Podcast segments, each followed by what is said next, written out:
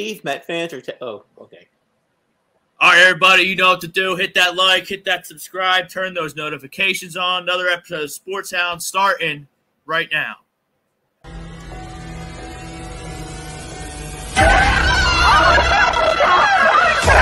Let's go!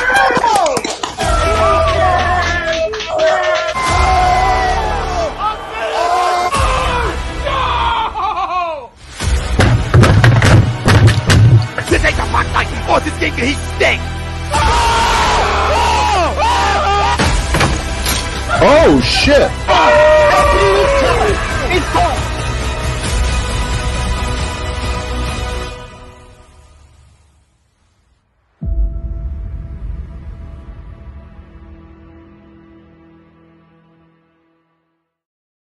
All right, everybody, it's Monday night. We are the Sports Hounds exclusively on A2DRadio.com. He's Brad Ryer. I'm Rob Brakeman. Frank Vesby's producing.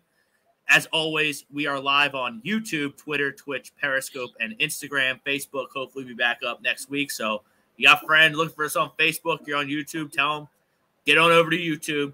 Don't forget to turn those notifications on. Hit that like and hit that subscribe. Don't miss a damn thing here on A2D Radio. If you can't catch us live, you can catch us, download us wherever you get your podcast Spreaker, Spotify, Google Play, iHeartRadio, and iTunes. Each and every Monday night, we are brought to you by ARIA Public Adjusting. Don't fight your homeowner's insurance alone.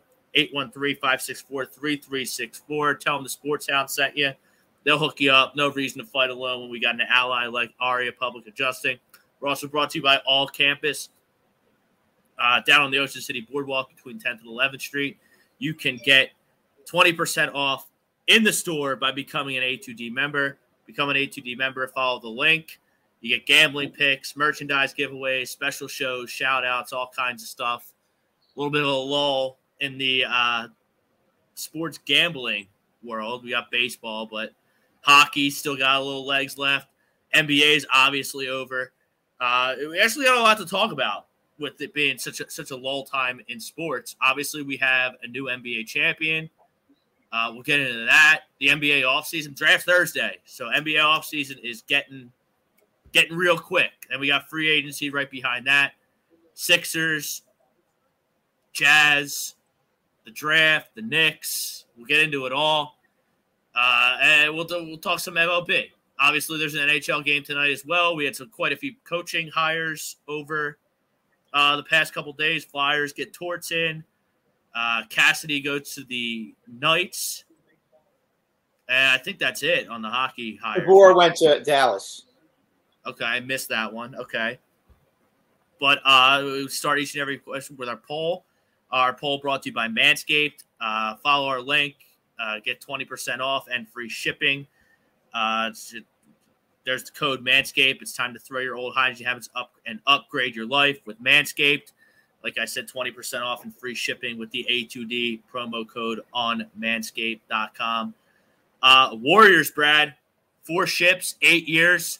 I don't think anyone can dispute that like this is a dynasty. I see some people disputing that it's a dynasty. It's crazy talk. I, I haven't rooted them in all their finals appearances, but uh, you know it is what it is. Four out of eight is Um, uh, that's a dynasty. Four championships in eight years. Yeah. Uh, and you know they kind of stunk the last two years, a little time off, so they, they band together. They get their guys back. Had a lot. Injuries had a lot to do with that, though. Ton to do with it, but you know they they come back, they respond, they win the West, and they take out Boston. I thought it was a, a pretty good basketball team. So we'll start with the head of the snake, Steph Curry. Brad, is Steph Curry the greatest point guard in NBA history? I thought he was more of a shooting guard, but I, I think he's a point guard. He's the trigger man. He's the straw that stirs the drink. He's the primary ball handler. Uh, I know they have some other guys that come in with like Jordan Poole and Gary Payton Jr. and whatnot, but what do you consider? What position do you consider Michael Jordan? Shooting guard or point he's a guard? he's a two. you sure? Yes, Okay, because he had the ball almost all the time. right. Okay, He kind of conducted the offense all the time. It, it's hard to say. It's it's hard to define that between both of them. They they could you could make the argument for both of them, but I mean he's definitely he's definitely in the conversation for one of the top five. I think he's the greatest point guard to ever live. Uh, the, a transcendent figure. Like, there's no doubt about it that the Warriors have seized this 2010 to current NBA basketball, and uh, they made it their own. You know, they're Do you not. think? Do you think he's better? Do you think he's better than Kobe Bryant? Because I don't think so. no, but Kobe's Kobe's definitely a two guard. Yeah, Kobe, Kobe and Mike. I mean, I know they got their uh, assist numbers, and I know they had the ball in their hands a lot, especially in crunch time. But you know, Steph makes his teammates better, which I think is the benchmark of a Oh, great listen, point guard. If if you were to argue those three, you're not gonna you're not gonna be uh, you're not gonna lose with either either one of those three. Uh, I, I think I, I, could I kind of consider Kobe. Uh, I, I mean I know Fisher was more the point guard than Kobe was uh, on those great Laker teams, but uh, I mean I, I look at it this way: who brought the who brought the ball up the court most of the time during crunch time? you know, all three of them. Um, so, you know, and, who looked for their shot first and then would defer to their teammates when they had to, all three of them. But like, when you're looking at at raw point guard, what I consider a raw point guard, like you have Steph, he's at the top for me. He's the greatest ever. Uh, he transformed the game, like all this three and D stuff, and everybody living and dying by the three, and everyone screaming it, bitching. Well, if you're asking who the who, who's if you're asking about one of the greatest three point shooters of all time, I mean, he's the best. yeah, him and then probably Larry Bird is a close second. But I mean, the way he just is just the face of this generation of basketball, it, Well, it there's can't no be question. denied.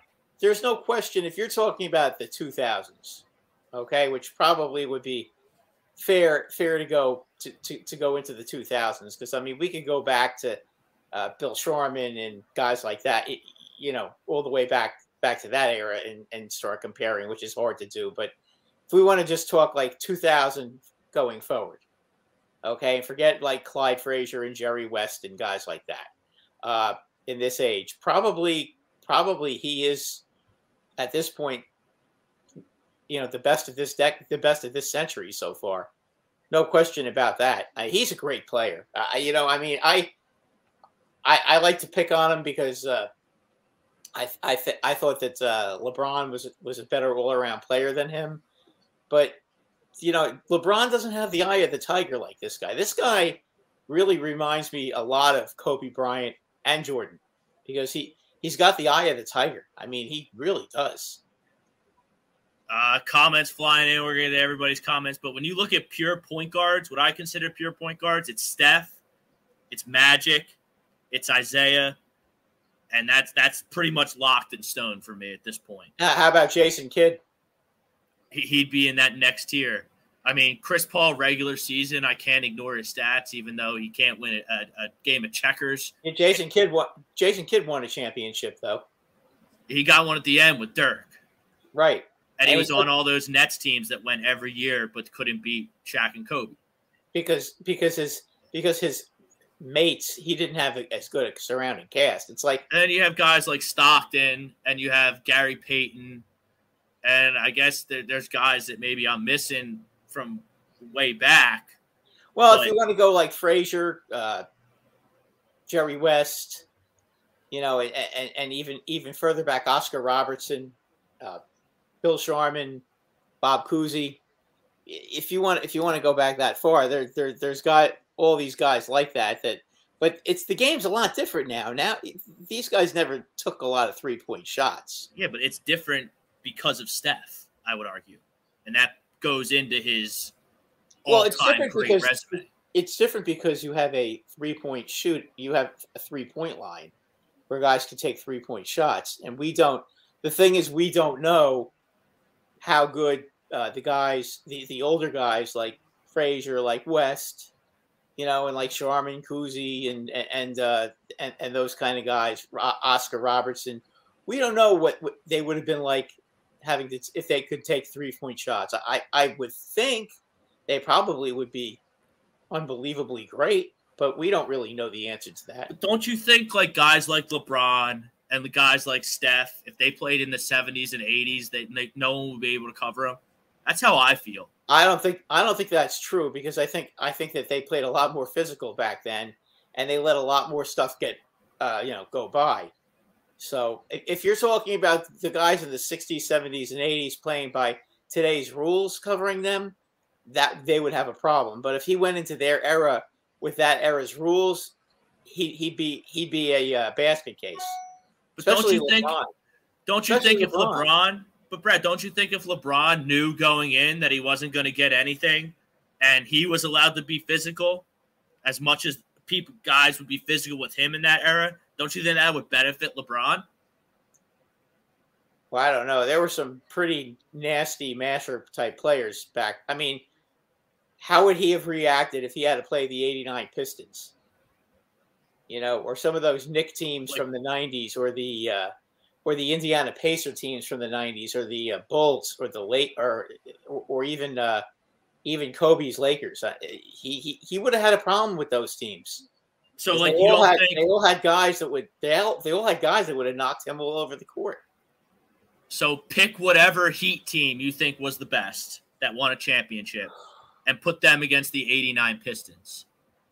You don't think the Heat team would win a 7 game series? I do. The Heat. Let's see. Yeah, that's that's that's when LeBron LeBron was ridiculous on the Heat. He was out of this Well, I'm world. thinking. I'm thinking more. I'm thinking more along the lines of the Alonzo Mourning team, who was pretty darn good. Who was pretty darn good no, too. no, we're talking LeBron and how Okay, would face- LeBron. Okay, LeBron. All right. I I mean, I think the old Heat teams with with uh, Mourning would have beat the, the team with the, the other team that the Heat had with with uh, LeBron, because that team would have just tied him up defensively. No, like Tim Hardaway is covering Dwyane Wade. I don't think so. I think Tim Hardaway would would knock Dwyane Wade into the third row. That's what I think. would. Whoa, whoa, whoa, whoa! Whoa, Alonzo Dwayne Mourning- Wade. Do you think? Do you think Alonzo Alonzo Mourning would pick LeBron up and throw him into the third row, and LeBron would be sitting there crying, and they'd be all laughing at him, If he could was- catch him, huh? if he could catch him, If he tried to drive into the lane, he'd be knocked down every time. yeah, he might take some licks, but LeBron be- would also LeBron would also last- finish at the hoop. the whole game. They they'd be they'd be knocking him down like it's nobody's business. The only guy that the only guy that transcended all that stuff was Shaq because Shaq was the was the Tyrannosaurus Rex of that era. Nobody nobody could mess with Shaq. Shaq could go in and just be a bowling ball, and nobody could cover it.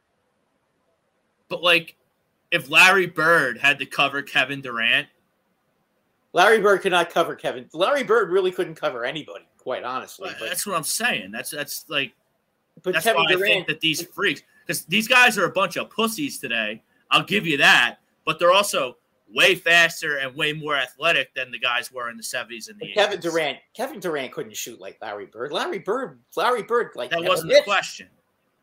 he never missed. I mean, and he shared the ball. I mean, Larry Bird, Larry Bird was a much different kind of player. Larry Bird could could do could get a triple double every night if he wanted to. But they're Because he was both they're both passer. they're both small forwards. Yeah, So yeah, they would have to cover each other. Yeah, they would. Neither one could cover each other. I don't. Either one could. I don't think either one could stop either one. To be honest with you. So But, you know, Then, then you look at if you want to look at some other physical teams, the uh, Washington Bullets back in the day when they had um, Elvin Hayes and uh, who's the who's the other crazy ass that they had on that team? I feel like guys, I feel like Wes guys today would feast Wes, against that. Wes, Wes Unseld and Elvin Hayes would have knocked those guys on their asses. Without a problem. And the Celtics back then, they, they had this guy, ML Carr, who was the rudest, dirtiest player in the history of the NBA, who, who had no problem hurting people. I mean, he was like a hockey player uh, playing playing basketball, that guy. And you put Steph in that era. Like, let's get off LeBron for a second because Steph, LeBron is Steph is played Steph is different because Steph Steph could could could be like the Calvin Murphy of that era. He could just he could kind of just hide and get open and shoot if he had to. He doesn't really go down. He doesn't drive the ball that much. He's just an incredible, incredible shooter, and he's a great passer. no, but he was like you He say, he's a great passer. He also pushes pace. Yeah, but he could listen. He could play in any era. More um, Curry. There's So, no because I- because of his great because of his great shooting, he could play in any era. I'm not sure about some of the other guys in this era and back then. Remember, the rules were totally different, Rob. I mean, you could I hand check understand. guys. That's why these are fun. These are fun debate trying to compare. It's like I mean, in you- football, like if Dan Marino got to play with these rules today, or Elway got to play with these rules today in the NFL, they would throw for Oh, eight yeah. yards a season. It would be ridiculous. So would Brett. So would Brett Favre too. I Brett mean, Favre, another- uh, take your pick. Yeah, I, Take your I pick. mean, it would. Yeah, no, I agree with you. I agree with you. But it would it would be an it would would be an interesting battle. But you know what? I got to give Golden State a lot of credit. You know what? They they proved one thing. All right, Durant needed Golden State more than Golden State oh, needed Oh, Durant. it wasn't obvious before this. Well, to me, to me, it was like I wonder if Golden State didn't have him those couple of years if they could have if they could have kept winning. But obviously they, They couldn't. only signed him because they couldn't beat LeBron. LeBron beat him in Game Seven at Oracle with that great block, and, Right. and they went out and signed Durant. yeah, and then that and was it was it. game over. It they Right. were just too good, and nothing in on God's green earth was going to stop that Warriors team from just coasting to an NBA championship. Exactly. Although the Rockets gave him a good run for their money. Yeah, but my boy Chris Paul came up. Yeah. No, he came up short. So did Like- so did Harden, unfortunately. Uh, at least Harden was on the court.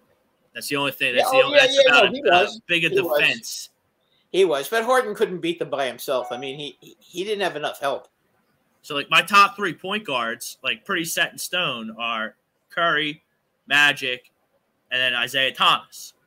And then you got a whole tier of other guys like Chris Paul, Stockton, uh, Gary Payton, Jerry West that are that are on the second tier of that. So that's where I stand. Let us know what you think in the comments. But I mean, you know, I, these- it, it's hard to it's hard to compare guys from the seventies and eighties.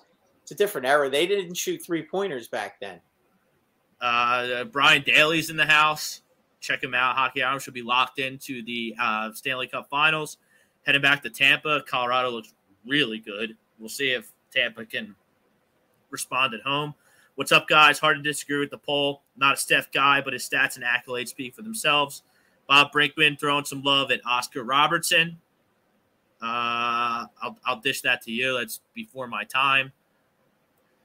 Well, Uh, Oscar Robertson averaged a triple double every game for a, a, triple double a game for his career. So that's that that that I think is something that people forget. Oscar Robertson was also back in the day. He was an oversized. I know you weren't around when he played, but he was an oversized point guard. He was big back then for a point guard. I think he was like six foot four, six foot five.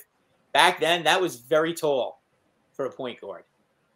Yeah, So, now I I mean- mean, Steph's six three. I think that gets lost in the shuffle of Steph too. So he, hmm. he's a competent defender. He can cover on the on the perimeter. Oh, Steph is Steph is tremendous. I mean, look, right now he's the best player in the game. There's there's no there's no ifs, ands, or buts about it. He spearheads the one of the, one of the great franchises. I mean, four championships now. Now we're talking. You- You're now talking about a guy who who's on the same level as Kobe Bryant. Uh, you know, very close to Michael Jordan. You know, he he's he he is he is at that point now. He, he's he's on the same level. And I know Shaquille O'Neal is not a is not a point guard, but I mean, just in, in overall greatness, four championships is Yeah, a lot. I think the look the he didn't go benchmark. changing. He didn't go changing teams, you know, to try to try to win championships. I mean, I heard LeBron wants to go play for the Warriors. Now LeBron wants uh, Kyrie Irving to sign with the Lakers. I mean, you know, LeBron can never just do it by himself. He's got to. He's always crying about something. Uh, you do need a team. And the only thing I'll say to that, is, look, LeBron's played out. I was a big LeBron guy back when he was on the Heat and, and the Cavs because the Sixers were just so god awful. I need to latch on to something to ha- have a rooting interest in the NBA. But LeBron, he's played out. Like I'm sick of him. I think everybody's sick of him. Like, he's talking about moving teams and getting Kyrie back, and then just Go ahead, get Kyrie back. Is Kyrie going to play? I mean, Sure. I, I keep hearing the Knicks might be involved in, in getting Kyrie, and I'm sitting there like, oh no, no, don't get him. He just he'll just set the team back ten years. You, if you get It's a very it's a very Knick thing to do to sign Kyrie Irving. that would not. I, I don't. I don't like that at all. I, I would just leave him alone. He's too weird. Uh, Thomas Arnone, he agrees to the poll. Uh, Bob Brinkman Curry is the best pure shooter. And we got soccer, not football. Soccer content would be really uh, attractive fans into attract fans into this channel. We have a soccer show, as we used to, kicking it stateside. Uh, and, and we got big news of World Cup. Philadelphia going to be a host cup for the uh, a host city for the World Cup. I think it's 2026. So you have that looking forward to if you're a soccer guy. We got everything here at A2D Radio. Yeah, they have. Uh, they also have uh, the Meadowlands is going to be a ho- is going to be. Uh, yeah, Chicago, L.A., New York. Yep. All the all the all the big all the big cities in in this country are going to be hosting it and should be interesting. Uh, as far Ball. as Kyrie goes, uh, I see Matthew Wall saying Kyrie is the most selfish player in the NBA. He's he's just he's a weird guy. As a Knick fan, I don't want that guy in, uh, on our team. Don't don't don't start with him. And th- that would that would be that would just be. I, I I hope they're smart enough to not fall into that trap. He's not going to bring them an NBA championship. What about the what about the Knicks over the past 25 years indicates intelligence? Hey, Yeah, that's that's unfortunate. But the last couple of years, they've been run better. Uh, it just it seems like the, the Leon Rose group seems to have a better grip on what's going on with the team. So hopefully they won't fall into that trap because he's not the answer. If you're going to try to get you know try to get Brunson from uh, Dallas, try to give him a poison pill contract that Dallas can't match. You know that they could do that. They're going to have they're going to have all kinds of cap space uh, not this off season, but the following cap uh, off season. You know, make the contract to the point where Dallas just can't pay him over the years three and four. Uh, and you got the dynasty. Well, I see chumps like Bill Simmons out there trying to say the Warriors aren't a dynasty because they beat his beloved Celtics. That's ridiculous. They've grabbed hold. They're like, I don't know, because like Bill, don't worry, Bill, don't worry. They're not the dynasty the Celtics were. Okay, the Celtics were an all-time dynasty. They won what ten and eleven years. The the, the Warriors aren't going to do that. So just just just relax. We're not we're not saying that the Warriors are better than those Celtics teams of the fifties and sixties. Okay, so we're you're looking saying at they the, are a dynasty, though. You have to give them that. so you're looking at the dynasties. Like the Bulls are the best dynasty. They three-peated on two two separate occasions. The only Yeah, they won that- six and they won six and eight years. And had Jordan had Jordan played those two years that he took off to play baseball, they probably would have won those two years too. So I, I mean, So that's I the benchmark for dynasty. Then I'm gonna put the Lakers, the first wave of Lakers dynasty, ahead of the Warriors as well with Shaq and Kobe, and then I got the Warriors. You know, But What about the what about the first wave with Kareem and Magic? that was that I'm was taking the pretty- Warriors. over Kareem and Magic. Yes, That was a pretty good team too. it was I a mean, pretty good team. They they had Worthy and, and they had all kinds of guys. and the and the wave and the wave in the seventies when they had uh, Wilt, Elgin Baylor, and Jerry West on the team. And that was that was a Well, I've already made my opinion clear that I think I think guys today would feast in the you know earlier bully. yeah. I don't I don't know which what rules are we talking about. With I don't think it matters. I think the guys today would just be too big, fast, strong, and athletic for the guys in the 80s. There's a couple exceptions. A couple guys were ahead of their time in that area, era, no question about it. But Who's gonna know- man? Who's gonna? I just want to ask you one question. Who's who's gonna cover Wilt? I mean, Nobody. Wilt's got to cover. Wilt's got to cover small on the other end too. So Wilt's got to Wilt was a great defensive player. A great defensive player. Yeah, but he, uh, protecting the rim. Yeah. Do, do you know why? Do you know how goaltending was invented? Because of him, they changed a lot of rules because of Wilt. Yeah, they had to change the rules because he was blocking it. Nobody could shoot over him. And and physically, That's fine, Physically- but these teams are going to be able to get Wilt away from the basket, uh, get him out of his comfort zone, especially a good coach like Steve Kerr. they try. I'll tell you what. A lot of people tried in his era. They couldn't do it. They In that era. Now we're, There- we're mixing errors and we're there was a projecting. couple- I think the guys today centers- would, would have a field day. there were there were two centers who could give him who gave Wilt trouble: Willis Reed and Bill Russell. They were the only ones that could. They were the only ones that could give him. That could give him a run for his money. But oth- other than that, other than that, nobody could do anything with him. He was impossible to cover. Jer- you put him and Jerry West and Elgin Baylor, who was one of the greatest small forwards of all time, on that same team. That Laker team was 69 and 13 in 1970 and 71. That was a I mean, that team was a historically great team. You take a look, at the Wilt team with the Sixers, the Wilt team with the Sixers when they had uh, when they had Wilt and Billy Cunningham and Chet Walker and Hal Greer. I mean, they had a whole team of uh, Hall of Famers. That that team went 68 and 13. That team was I mean, that's what the Warriors have. and and they swept they swept the Celtics. I mean, and, and, and when the Celtics were in their heyday. Look, and I don't even think the the single what was it, two years, one year they had Durant, the Warriors. I don't think even Mike and the Bulls would beat that Jordan team. Maybe they would, but no one else would. The Uh, Warriors with Durant, They were that that team was that team was great. I, that's I, probably the greatest team of all time. I, uh, the, the, Bulls team when they had Rodman on the team. That team, Yeah, it was the second wave. yeah, that was the yeah when they had Rob Pippen, Robin, and and uh, Jordan. That that was just that was a crazy good team. That would be good because Durant is a little soft, and Rodman could maybe uh, get under his skin. But then you got Draymond on the other side, who's like the Rodman of this era. Yeah, yeah, that's a good. That's a that's a very good point. I mean, and what did what did the nine? I think it was what the ninety six Bulls or ninety eight Bulls went seventy one and whatever. They were seventy two and ten. Uh, No, no, so no, that's the best.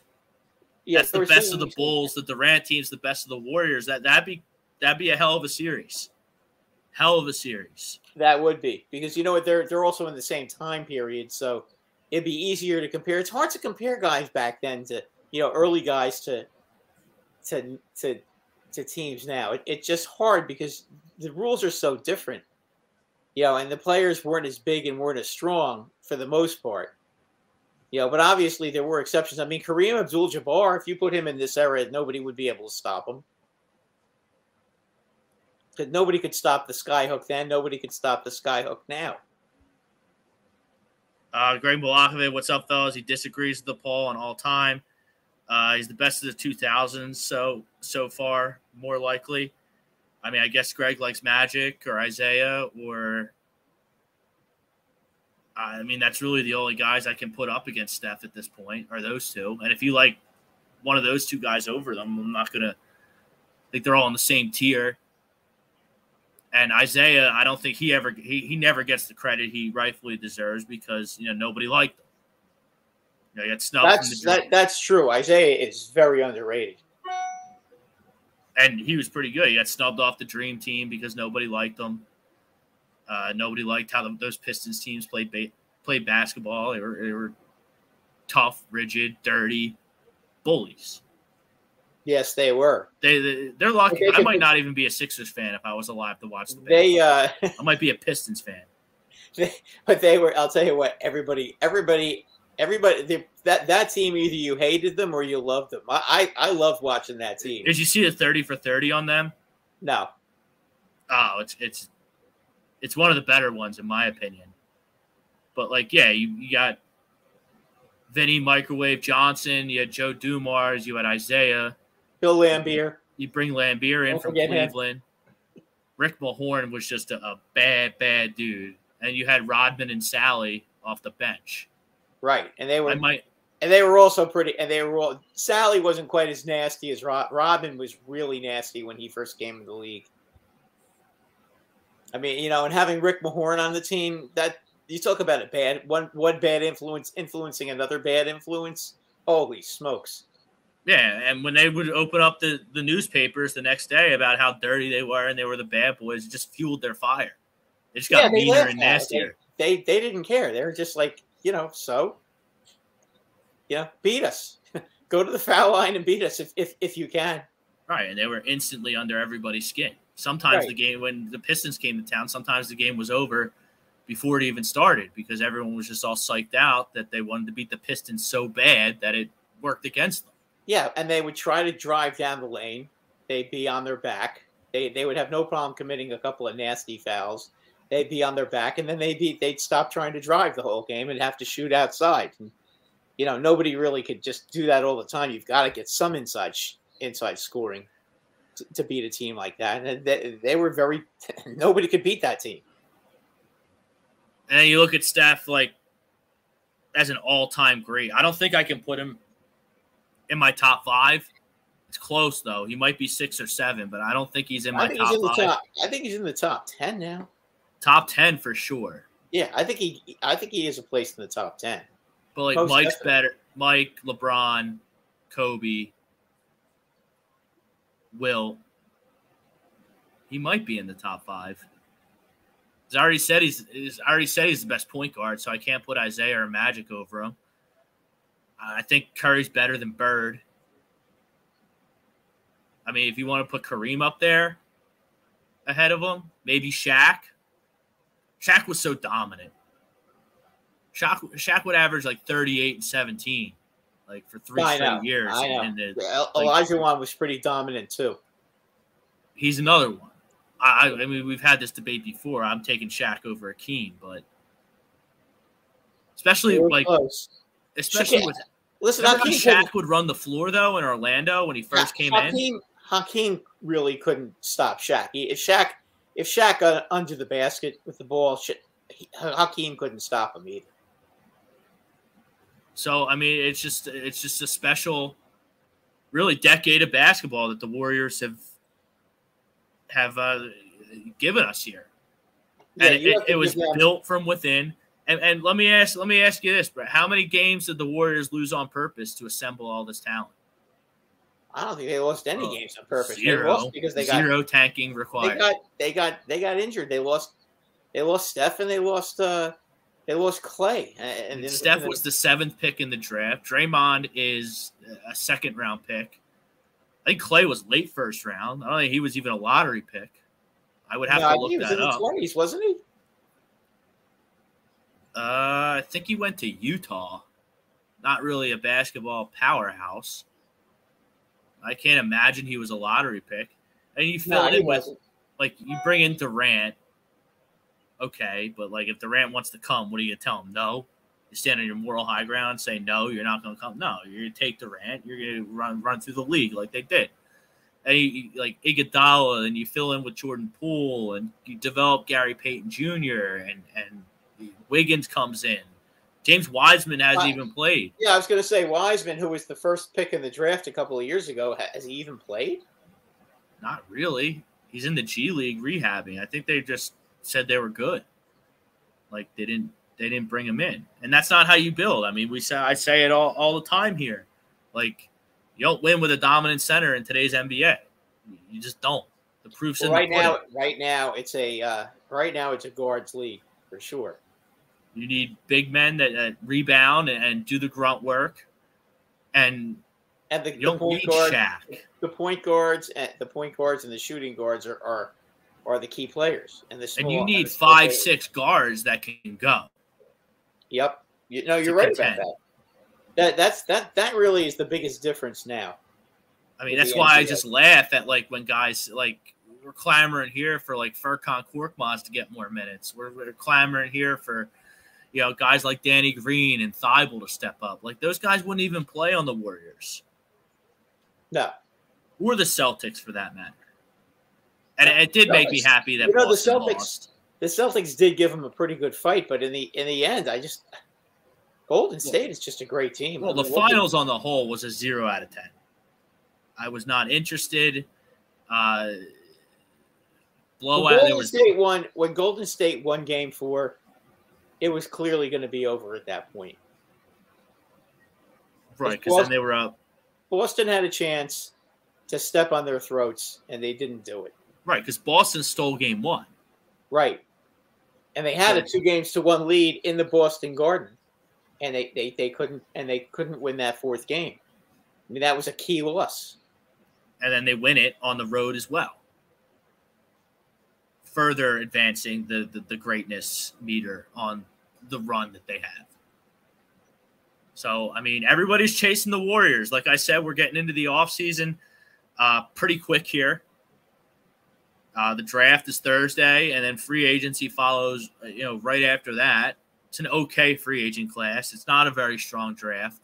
No, next Uh, year, next year is supposed to be a better draft, and next year is supposed to have more uh, more quality free agents if they don't get uh, re-signed But or extended. you know, the clock, like the pressure gauge just went up on Daryl Morey and, and the Philadelphia 76ers here because Brooklyn is coming apart at the seams.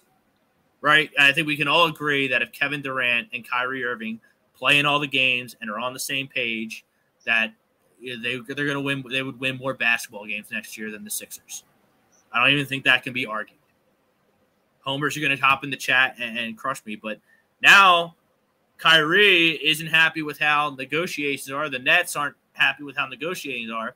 So they're stuck with Ben, who's not really interested in playing basketball for the Nets, the Sixers, or anybody. If you lose Kyrie as well to the Knicks or the I think, Lakers, I think they. I don't think they really want to bring him back, Rob. I, first of all, Kyrie is a pain in the ass. Let's let's let's be honest. Okay, I mean, is he is he worth all the trouble?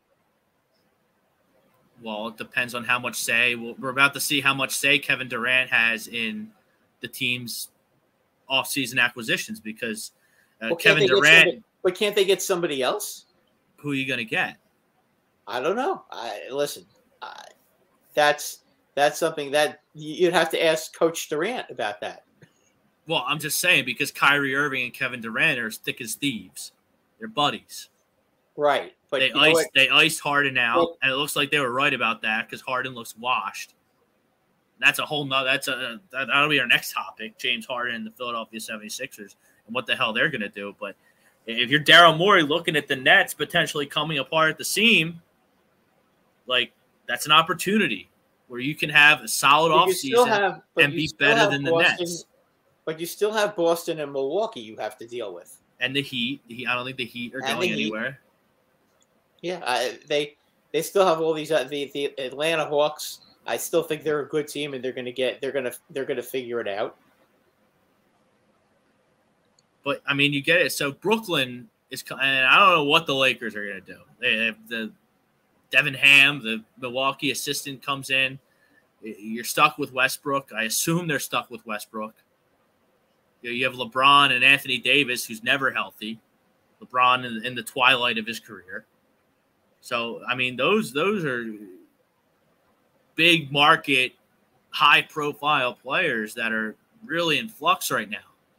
So they're they're going to set the market in terms of free agents, and then the other big markets like the Knicks and whoever else is looking make looking to make a splash. I think I read the Spurs are looking to make a splash. Detroit is looking to make a splash. The best free agent, in my opinion, is is DeAndre Ayton, the center for the Suns, who they don't really seem to be interested in bringing him back for whatever reason. Maybe they've been listening to me on the Sports Hounds and A2D radio, and say, seeing that centers don't equal championships like they once did in this league. They just don't. So I think that that's the splash you make if you're Detroit or San Antonio. Jakob Poeltl down there, who I think is a pretty good big man, uh, he looks to be on his way out. They're looking to trade him, it looks like. So, you know, a lot happening. Should be a very eventful NBA draft. Now, Well, well, here's the team that here's the team that I'm just wondering what is going on with is is New Orleans. What is going on in New Orleans right now? well, they got to be looking to dump Zion, right? Do you think? I mean, is Zion going to end up? Is Zion going to end up in New York with, uh, you know, with, with uh, what's his name with uh, uh, the guy on Dallas, uh, Brunson. Brunson, yeah. Because those are the two. Those are the two guys that they seem to mention a lot in New York. But I mean, like the Knicks are going to give Jalen Brunson a poison pill contract? Really? Why not? He's a good young point guard. They need that. They they need they need a guy like that on their team. Good being the key word there. Because look what the Sixers did. The Sixers gave Tobias Harris a good player, the $180 million max. Now you're stuck with them and you're this close to back to purgatory. But a guard, but but he's a point guard. It's different. They need the Knicks have not really had a good young point guard since probably what since Charlie Ward and uh, since Charlie Ward in the nineties. Frank I mean, he's Ntilikina. prob- he's Ntilikina never never panned out. No, yeah, he's stuck. I'm just kidding. No, I mean Charlie Ward really was, has been the best point guard they've had in the last 20, 25 years. Really, So then that brings us to the Sixers. Reports coming. Harden is the elephant in the room. What are you going to do with Harden? Sounds like he's going to get a, you know, less than like a, a lesser term deal for less than the max. but he can take, but he can he can he can pop in for the hunt for the forty seven million this year, right? Correct. Okay, Which and then I don't can- even know why you're. If I'm Daryl Morey, I'm saying take opt in for your 47 million. Let's see how it goes, and then we'll we'll talk about it next offseason if we still want to keep you. yeah, that's what I would do if I were the Sixers. I mean, I wouldn't be extending him. But you know, Listen, we he got was not. He was not. He was very disappointed in disappointing in Brooklyn. Kept getting hurt, you know, and and for whatever reason, he, he did not get along with Durant and uh, and Kyrie. he doesn't really get along with anybody Well, ever. yeah, I guess you're right about that. I mean, I don't know how well he gets along. He was getting along in the uh, in the Sixers clubhouse. That I don't know, or the, their locker room. I don't know how they they got all got along. I mean, look, I mean, like it's kind of it got hidden. There was an immense honeymoon phase with James Harden coming to Philadelphia because Ben was out. Right. Like you just And had to anything- get Ben out. and anything- to get Ben out. Yeah. Anything to get rid of Ben was was acceptable. And then you you killed your depth, which Yeah, but you know what? Over in the off- it's the off season now. They can they can uh, they can fix that now. But like, I don't think you get to. I think you still get eliminated in the second round with Drummond and, and Seth Curry on the team instead of Harden, and Ben just sitting out.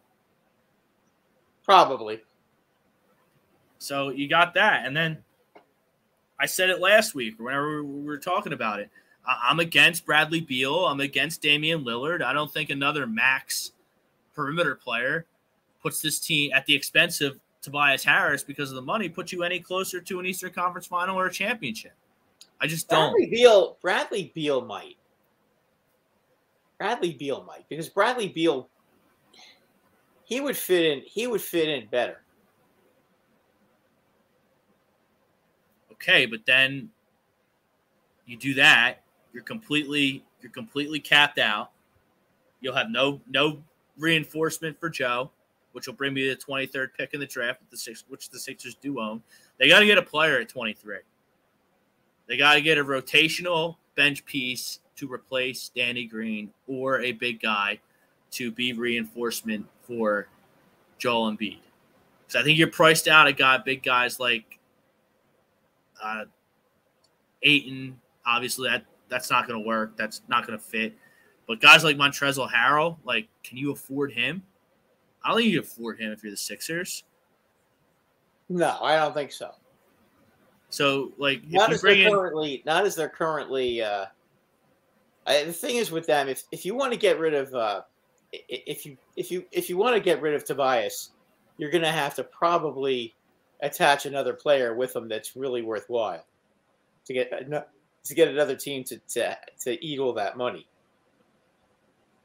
And, And, like- and in the NBA, you've got to also match uh, got to match the money. match match the money too, which which kind of which even makes it more difficult. So I don't is, is he even is, is he even a uh, tradable player at this point? Who, Tobias? Yeah, Maybe. It, it depends on how motivated are the Wizards are to mixing things up. But if you cultivate a Tobias Harris for Bradley Beal swap, however you have to do it, three teams, four teams, attached Thybulle, whatever. Like Harden, Beal, Maxey and Embiid, I can't start Maxey. Maxey would have to come off the bench. Doesn't mean he won't get his minutes, because he will, because he's a promising young player. And I'm in, in no way am I trading Tyrese Maxey this offseason. But like, that, that I don't doesn't think strike those me guys- as a, I don't think- that doesn't strike me as a team be- that can beat Milwaukee or Boston in a seven game series in the But I don't think those guys. Yeah, I don't think. I don't think that he makes. If you're going to be trading a lot of these guys, are, are they going to be able to beat to beat the Bucks or to beat the Celtics in a in a seven game series? That's the question. And like I had the list up last week. Like, give me Kyle Anderson, give me Gary Harris, give me a guy like that. And then the 23rd pick in the draft, you know, I don't know how this draft is going to shake out. It's a very unpredictable draft. I think Jabari Smith out of Auburn and Paolo Banchero, the Italian freshman out of Duke, are by far the two best players in the draft. Jabari Smith's a freak. He should go one to the Magic. But But the- what about what about the Sixers drafting a backup center? Well, yeah. I mean, if you watched any Auburn last year, guy who might be available at 23 is their seven footer, Walker Kessler. See, that would be a good fit for them. I think that would be an idea. Uh, is he going to be there? A 7 1 guy? they 7 may 1, have to- they may have to 250 trade- with feet and passing skills? A very skilled big man. Very skilled big man. Is he going to be there at 23? I don't know. There's another center I like out of Memphis, Jalen Duren.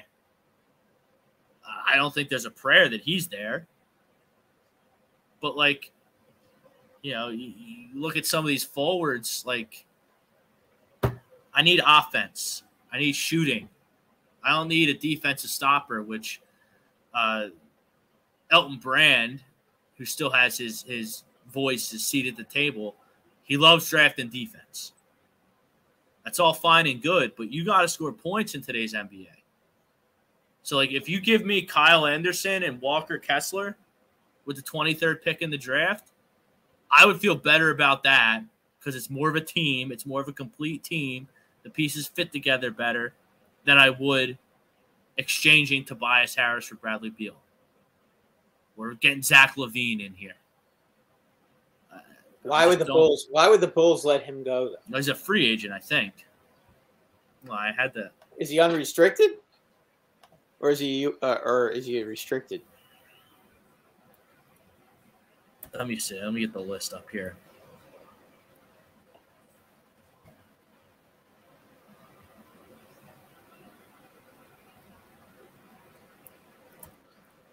Like Kyle Anderson would help this team immensely.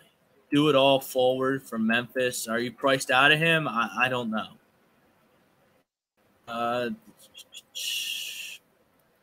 like Mo Bamba, he's a restricted free agent. Can you get your hands on him? I don't know. Uh, Beal's unrestricted. Like Chris Boucher, 29 years old out of the Raptors, unrestricted free agent. That would be a good sign. That would get me more excited that this team can be deeper and better equipped to beat the Celtics or the Bucks in a seven-game series. You know, Miles Bridges down there in, in Charlotte. He's a restricted free agent.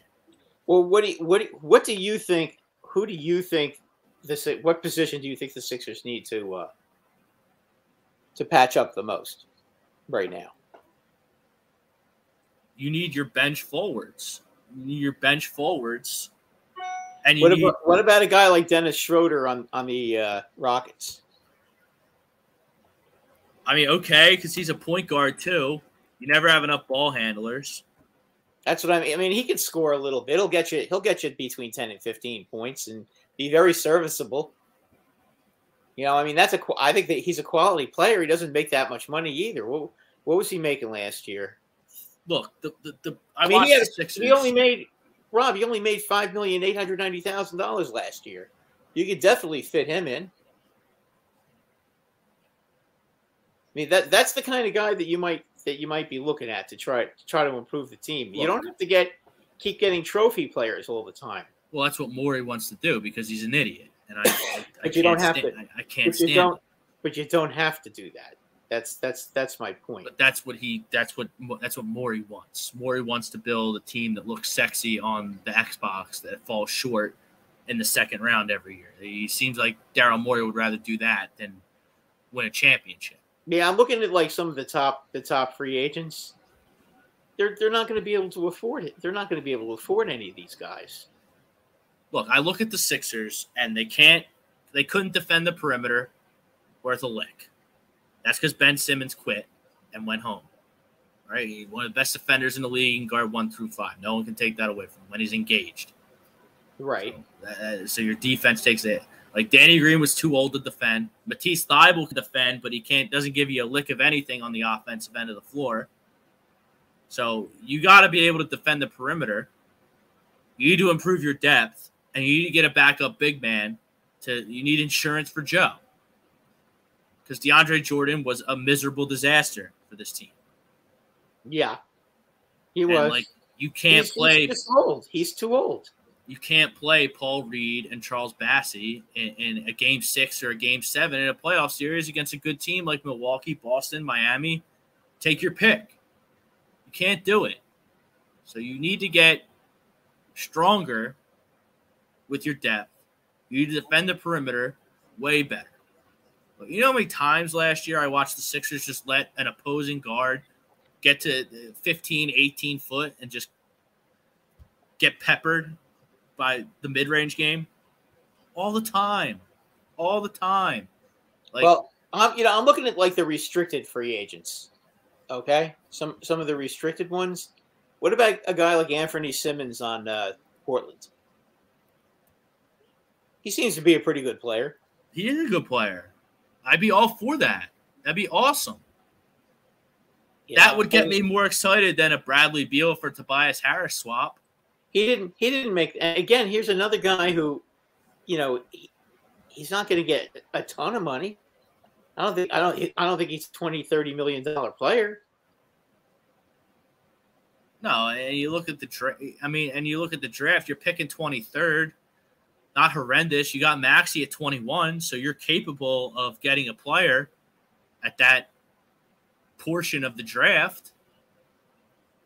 So, like Right. Walker, Ke- Walker Kessler, uh, Jalen Duren, uh, those would be dream scenarios for me because then you get a young buck behind Joe, and you don't have to worry about it. And you can fill in Paul Reed and Bassey, you know, as needed.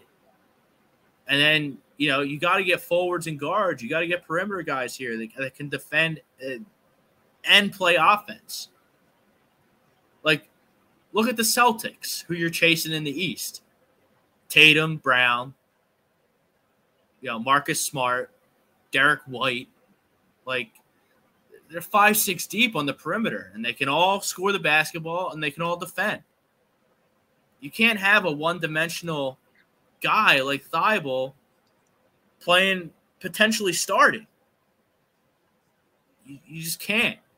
No, but that. But but I named a couple of guys that you you might be able to get. Um, you, you know, you know, I'm looking. I'm taking a look at Andre Drummond. You might be able to get him back. Who knows? Maybe he's a free agent, he's a like- free agent. but like if the Nets lose Kyrie somehow, which I, I think they'd be smart enough to do a sign and trade somehow with that, so you get something back. But you know the Nets are really vulnerable.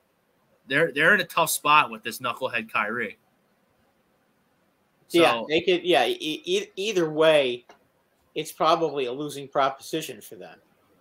So I don't know how you could replace it. I mean, the only way the Nets could could replace a guy like him is if they were able to somehow get Zach LaVine to come over, which is gonna, which is a big, uh, which is a big ask because I don't know if he'd want to play there. I'm bringing up a mock draft right now. I hate NFL mock drafts because there's just so many guys, and I don't watch college football like that. Uh, but NBA mocks and the NBA draft, I'm, I'm engaged in because I'm such a big college basketball fan. Well, I there's also less. There's also less players. so it's easier to keep track of. I'm Right. trying to Right. Yeah, we'll go with this one. This one's from Fantasy Pros. Not bad. But like the top of the draft is pretty set. The top two guys should be Banchero and uh, Jabari Smith out of out of Auburn. Jabari Smith is. Uh, I'm not going to say any of these guys like Cade Cunningham last year was. You couldn't miss him. You had to be blind to miss him as a, as a max player in this league. I don't think there's yeah. any guys that are no doubt about it max players in this draft. Uh, you look down like Jaden Ivey, like at four, like that's potential suicide. I watched him fold up hard against St. Peter's in the Sweet 16. He did. It was a no call, no show. Uh, no thanks. Uh, promising player. Uh, this Keegan Murray out of Iowa. He's a good player.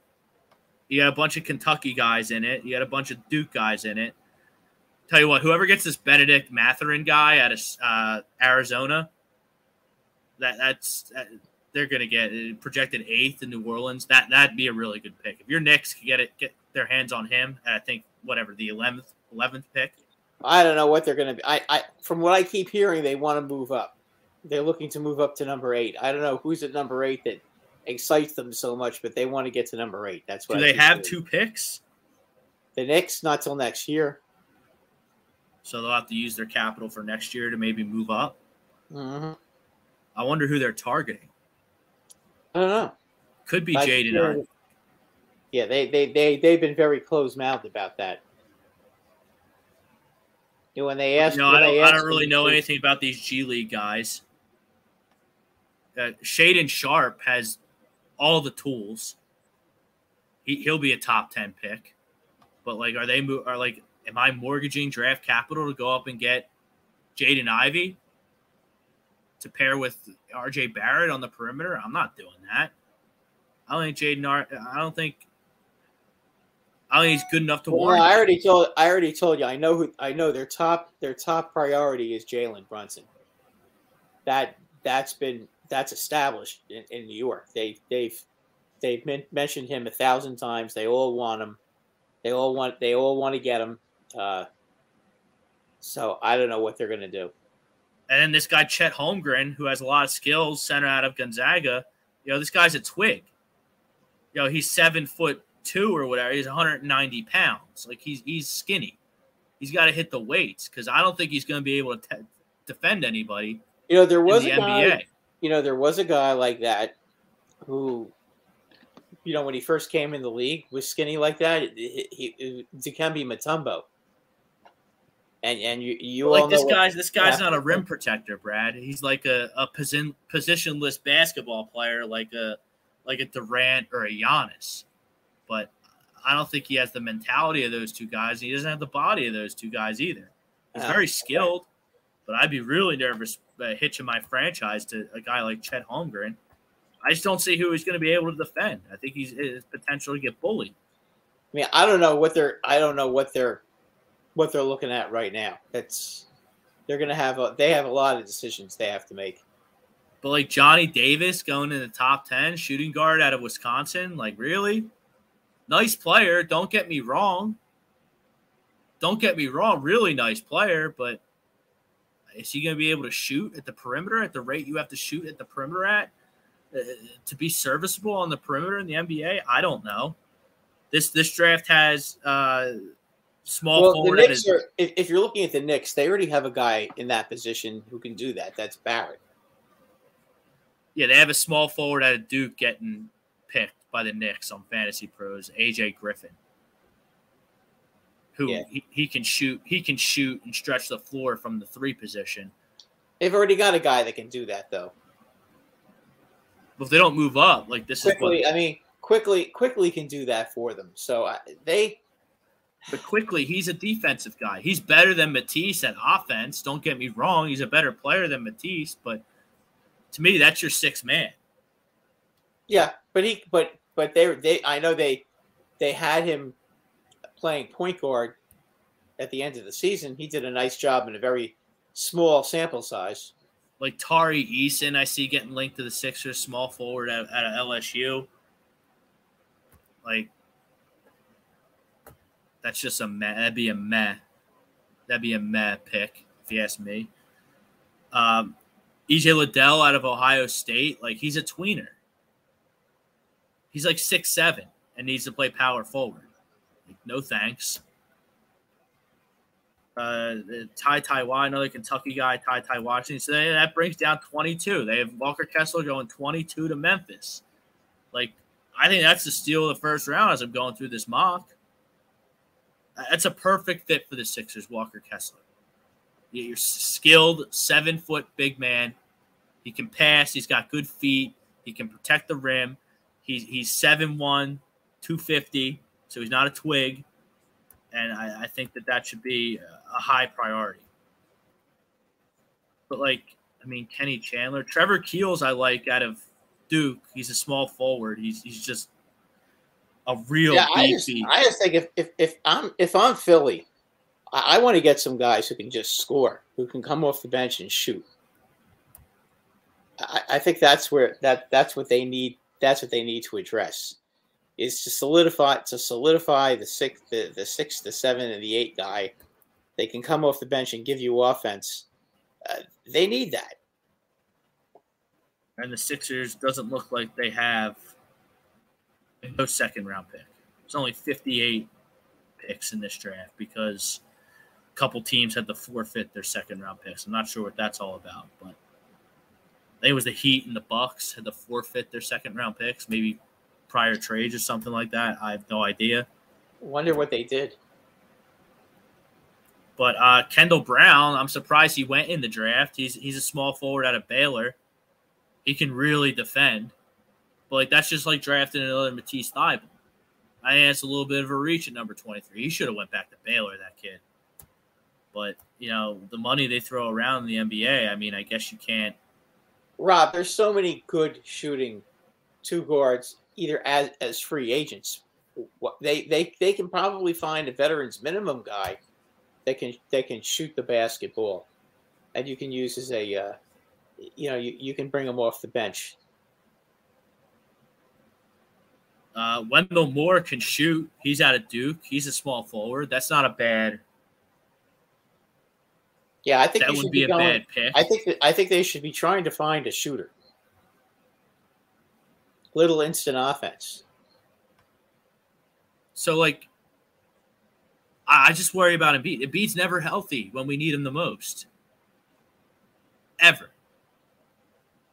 So I need a guy that I can A play when Joe inevitably gets hurt, and B play when I need to give Joe a back to back off or Joe's sore or you load manage Joe.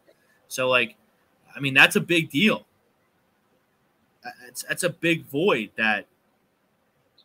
Well, they've got to find a way to be able to make sure he's playing and he's healthy in the playoffs. I mean, I, I don't know how you do that, but it, it just seems like it this seemed like Toronto. Do. This was, is what centers. This is what centers do. They break down and they get hurt. It seems why to you don't like, build your team around them. It seems to me though that the uh, Toronto Raptors were going out of their way to hurt him. Uh, where is Williams from Duke going in the draft? Uh, Mark Williams, he's like a mid. He's like a mid first round guy. It's tough to tell with this draft. It's it's really tough to handicap this draft because you got two guys at the top, Banchero and Jabari Smith, and then you kind of got everybody else. Where I think picks like four, three through 23 at the Sixers, you know, you can really jumble them up. Like Shaedon Sharpe's going to go early. Uh, Holmgren's going to go early. Mathurin's going to go early, at least in my opinion. Jaden Ivey, someone will bite on Jaden Ivey because he's got good size. And like, he did show a lot in the Big Ten. So, I don't know. Thursday's going to be interesting. You have to hit on this 23rd pick if you're the Sixers. And they've done it before.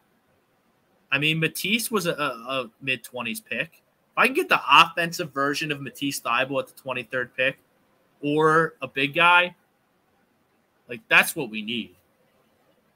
By we, we need the Sixers. We don't need Bradley Beal. We don't need Damian Lillard. We don't need an Xbox fantasy team here to overcome the Boston Celtics or the Milwaukee Bucks. And Mark Williams here on this Fantasy Pros, I'll tell you, just had him here. There's Eason.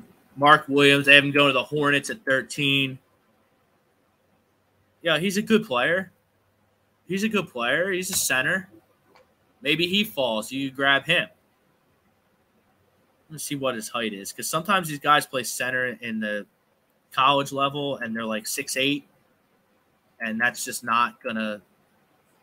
The only way you can play center in the league if you're six eight is if you're like a Draymond Green just like highly skilled, really good at defensive, can do a bunch of different things for you. And, and, yeah, but that's a little undersized as a center. But anyway, it's it's going to be interesting. Like, hopefully Morey has a plan, and I hope his plan is just to not load up on stars. I don't think that's what in, in the best interest of the Philadelphia 76ers. I, I agree with you about that. I agree with you. They got to stop trophy have, hunting. And then you got well, you've got enough you've got enough stars on your team. Get get some you got to get some role players who really can fill roles that you need them to fill. I mean, and then you got, got you got all stars on your team. That's not the issue anymore. Not at all. And then you got to keep your eye on the Jazz too. They're like the West Coast version of the Philadelphia 76ers. Always get in the playoffs, always have a pretty good seed, but never go anywhere. So you got two guys Gobert, the internet's going crazy. Everyone, everyone seems to think it's a foregone conclusion that Rudy Gobert is going to get traded to the Chicago Bulls. What that trade package will look like, I'm not sure. But you also have a pretty good guard there in Donovan Mitchell. I keep hearing Mitchell's another one that might get traded. Well, they're pulling the plug. They want to start over. They just lost their coach. And so they feel like this they, they've gone as far as they can go and they want to they want to try again. Because they're chasing the Warriors. Oh, well, you can't blame them for that then. And Memphis is a really good basketball team as well. They were in the Western Conference Finals. As long as Ja can stay healthy, they're going to be right there for years to come. They got another. They got a big guy in Jaren Jackson who I love, and they pick one pick ahead of the Sixers. And then, look, I don't know what what's going to come of the Lakers and, and all this nonsense coming out of there, but you know, if you get LeBron and Anthony Davis healthy for any extended period of time, you have the potential to rip off a lot of wins. But, the West, that, Anthony Davis can never ever stay healthy. See, but you get to this guy, it's like the LIV guys with golf who are going to the Saudi league for all that money. Like competing and winning championships, that's not what makes these guys tick. Now, if me and you were God gifted like them, yeah, we would be in the gym and trying to win championships and we would care about our legacy. I don't think guys today give a rat's ass about their legacy and winning championships. They want no, their money. They look, they're looking at they're, they're they're looking at the bottom line. They want always. to build their brand and they want to get as much money as they can. And if winning's a byproduct of that, so be it. Is that right? I don't know. But you know, I don't know. And I look at guys like Anthony Davis, Ben Simmons, like LeBron just padding his brand at, at this point. He's really good when he wants to be, but you know, if, if LeBron James is your best player at whatever 38, 39 years old, are you winning a championship? I don't, I don't know, know if you can anymore. I don't know. I think those days are dead, in my opinion. I mean, he's still good. He's still way above average. But, like the Lakers traded for Anthony Davis so that Anthony Davis could be Batman and LeBron could transition into being Robin. Right? Anthony but Davis. Anthony Davis is never healthy. He's forever hurt. And then they bring in Russell Westbrook for whatever reason, and that was a disaster. Is Russell Westbrook going to move this offseason? He's another unmovable player. But like you got to trade trash for trash. Pretty much. I mean, is it worth trading uh trade trading for trading for him? If you're the Sixers? No. I mean, you, you could probably trade Tobias for him. I'm sure that that could be no. I'm sure LA would be happy with that. Then you're gonna have Harden and Westbrook in the same backcourt. That would be a disaster. Like I'd rather take a chance on Kyrie than trade for Westbrook. If I'm any team, not to say neither are really, neither of them are going to happen for the Sixers. At least I hope not. But like that doesn't, that doesn't. You need to take a step forward. You can't just move pieces around and have it be different and expect to take the next step. It needs to be strategic, tactical moves that get you over Boston, over Milwaukee, over potentially Brooklyn to get to an Eastern Conference final, let alone a championship. I think we both agree that overall the East is way better than the West these days. Yeah, but the very top end, the, at the top top end, you still have to beat the Warriors, and apparently nobody can do that right now. And I would think that the Warriors will probably get better because they'll they'll probably pick up somebody in the offseason too. Because that's kind of what they do. All right, this is from hoops, hoopsrumors.com. Like PJ Tucker, set to become an unrestricted free agent. I would love him in Philadelphia. Would love him in Philadelphia. Can you afford him? I mean, how much can he money is he make? I mean, he's like 38 years old. And you could probably get him for uh, one of those player exception deals, which for what, what five million, something like that, five six million. I mean, I don't know how many exceptions they exceptions they have for this off season. That I don't know, but I think they have two. Well, he might be a good one. See those exception those exception players. If you can get if you can hit on one out of two, then it could really change your team. You don't have to get a great player, just a Like good I'm, serviceable role player.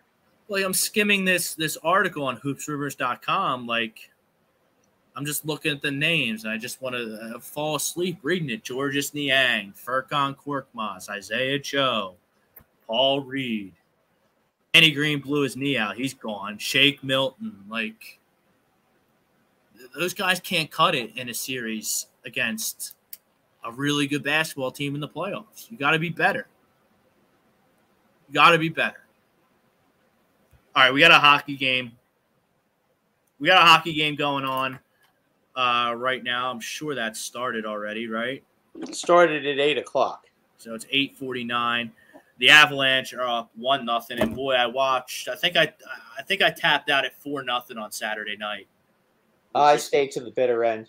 with the Avalanche. I mean, Yeah, I, I. I stayed. I stayed to the bitter end because I, I can't stand Tampa Bay, and I wanted to see them get their get their brains beat in, which they absolutely did. Uh, baseball man four, big fan of Williams. He's a solid big who can provide boards, points, especially dunks. And he says his opinion is no. I'm not sure what his opinion to no is.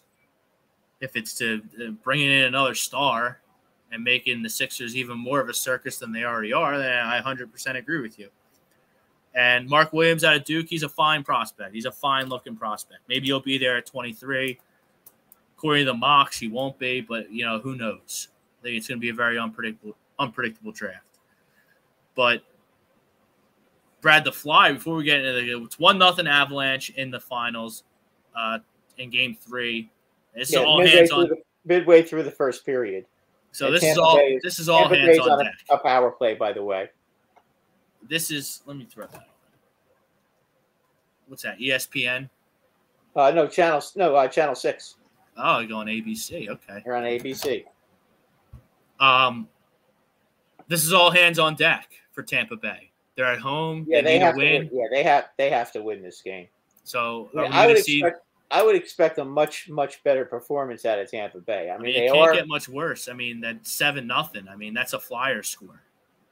that was. Uh, yeah, the, the problem that Tampa Bay is going to have in this series, and that it, and that they've had in this series, is they're the Avalanche are just they're faster than they are, a lot faster. If you if you watch if you watch team speed, it's it's very very apparent, and it also looks like Tampa Bay is tired.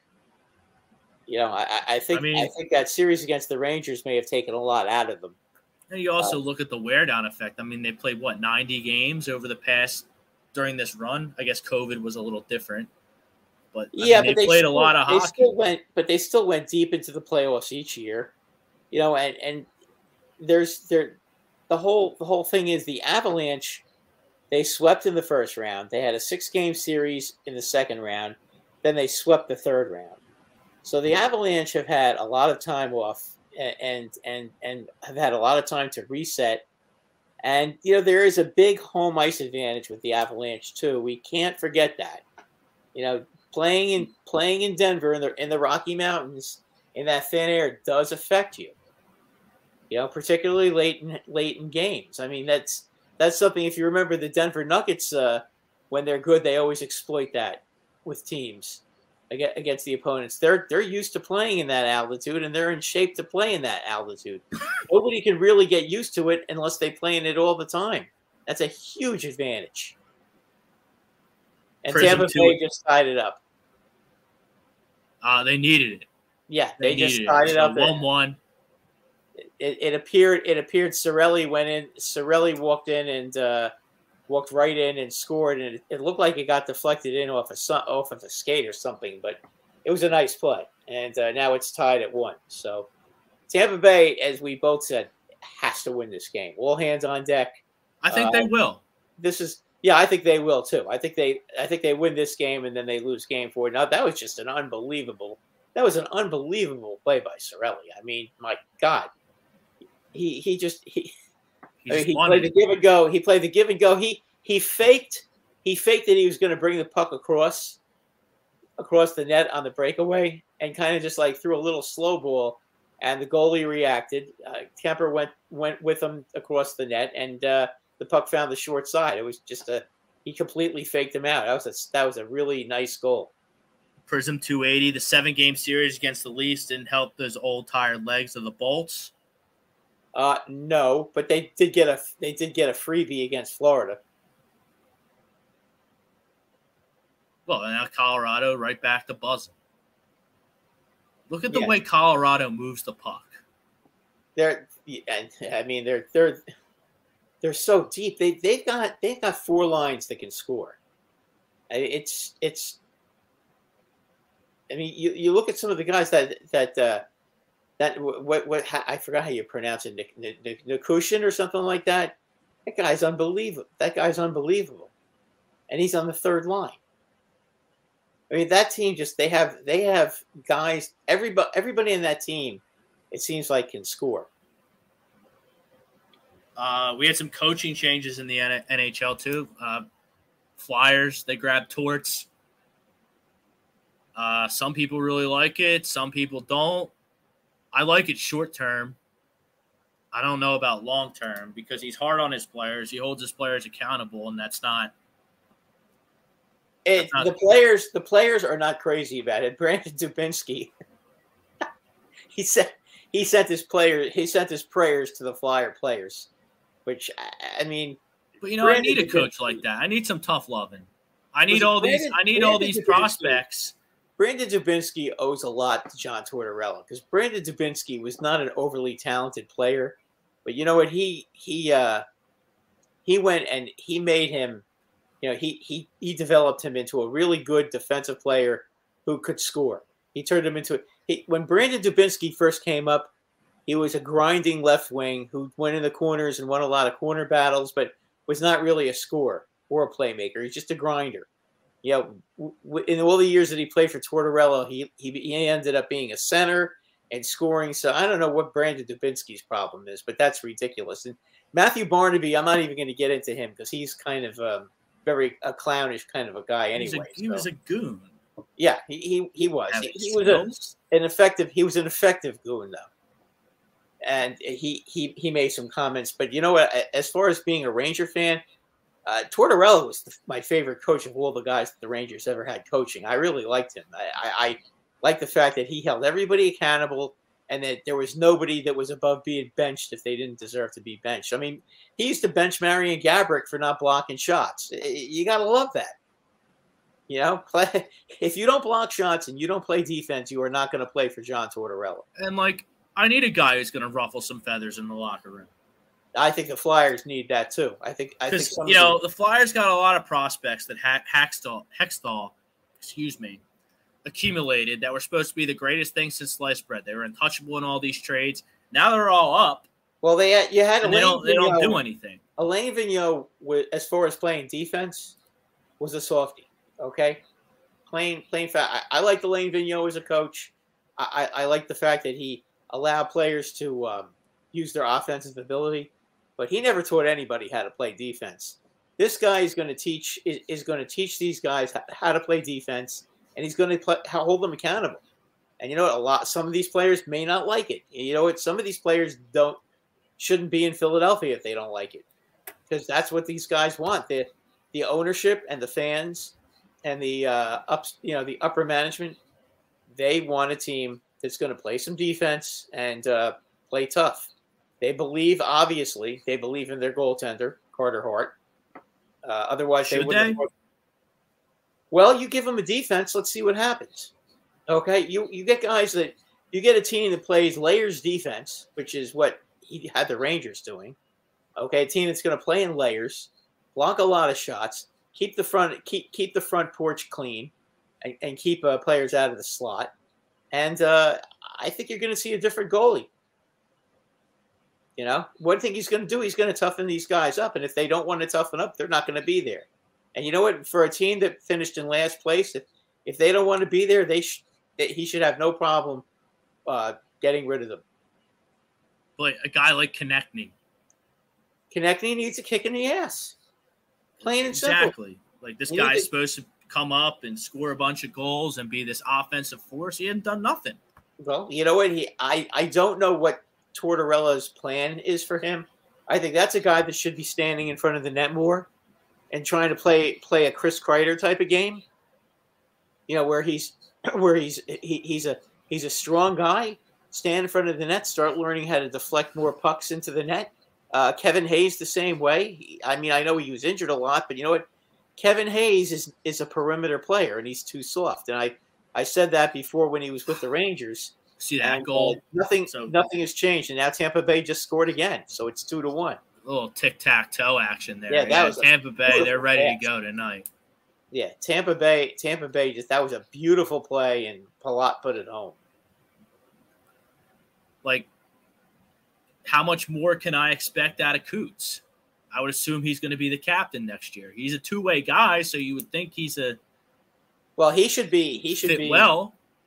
Yeah, I would think that he would fit well with Tortorella's system. I think, I think Tortorella's system will also, uh, will also help their defense, some of their defensemen, because the forwards all come back. You know, the, the, his his system, everybody play, everybody plays defense, and and what he likes to do is he likes to uh, get you on a on counterattacks, and uh, and and control and be able to control the puck in your own end and, and get counterattacks. And he's got some good, some pretty good puck moving defensemen on the team, uh, but they're going to have to learn how to play defense. That's the most important thing for them right now. Is they've got to get that goals against average down. They gave up way too many goals. Yeah, I mean, you're giving up five, six, seven, some games even nine goals in a hockey game. That's three a period. That's way too many. Yeah, exactly. I mean, the point the point is when you're down that much, when, when you're down that much, you, you, you can't. It just, especially if you fall down early in the first period, early in the first period, and you're always behind and ch- trying to chase the game, you can't play a defensive style. And Tortorella is going to teach them how to play defense. Now, how long it's going to take for that to happen, I think it can happen pretty quick. If these guys are, if these guys aren't going to be big babies and they're going to go out there and play, then they should be okay. And I don't see the players as being big babies. I don't think the Flyers have, a prima donna type of team. I, I really don't. I just think they're not skilled. I think they overvalued the prospects that they have. Morgan Frost, But but Travis they can, Konecny, that's but Ivan that's what, Provorov. that's what Like is guy like I get Provorov to be in like the top five Provorov top is a- I think Provorov is a Provorov is a good defenseman. I don't think that he's I don't think that he's the problem. Is he okay. a number one pairing defenseman? Do you think? Uh, you know what? If if the forwards come back and help him out, he could be. I mean, you can't. The thing is, the Flyers' defense. The How Flyers is John Tortorella going to teach forwards that have never played a lick of defense in their entire careers how to play defense? Uh, Can they get have- better? Sure, maybe. Yeah, but they can improve. They're still young. You're not. You're not dealing with a bunch of 35 year olds. You know, there's no reason. There's no reason why they can't. Why, why these guys can't improve and be two way players. That's what Tortorella wants. Okay, remember Tortorella coached a team that beat the Tampa. He was the last coach that beat the Tampa Bay uh, Lightning in a playoff series. Okay, so he. I think he knows how to coach. Tampa Bay made some incredibly stupid trades, uh, and that's why Tortorella ended up losing his job. I mean, it's not his fault what happened in Columbus. I, I would not blame him at all. As far as his problem with Vancouver, that was probably him. Uh, with the Rangers, uh, Sather, Sather want Sather wanted to was was interfering too much and wanted to make the lineups and wouldn't let Tortorella make his own lineups. And uh, Tortorella got mad and, and uh, said a few things to Sather, and Sather got rid of him. You know, Baseball and- man four checking us out on Tuesday. Hockey is a toughness and grit sport. From what I'm hearing, Tortorella will transform the Flyers for the better. He will. He'll grit. He'll, they'll, they'll be a gritty. That's They're great. I team. hear that. I hear that, and it's time for these these young boys to get kicked in the ass to the point that they they either fold up and get out, or they toughen up and become men. I just don't see. Well, Tor- John steps up? John Tortorella will make them become men. There's no question in my mind. I see. I think I, I'm a little upset that he chose Philadelphia because I know Philadelphia is going to be a much better team now. You know, I was kind of hoping he he go back out into the Western Conference maybe, you know, and try and and try to toughen up uh, maybe Anaheim or one of those teams. Uh, the last thing I wanted to see was him coming to back into our conference again. Uh, he's a good coach. He'll figure it out. Uh, Prism 280. He likes the hire. He'll clean up the laziness and the low compete effort guys. If anything, he won't hold their hands. No, they won't play. Look, I'm, it's I'm that all simple. for He, I'm he, all for accountability. he he will he- listen. He he has no qualms about. He's he's he's the uh, modern day Mike Keenan. Okay, if, if you guys remember Mike Keenan when he was coaching when he was coaching, okay, Mike Keenan was never really a friend of the players. Okay, Mike Keenan, if you weren't playing well, you weren't going to play, and it didn't matter if you were Brian Leetch or Mark Messier or any of the guys when he coached the Rangers when they won the Stanley Cup that year.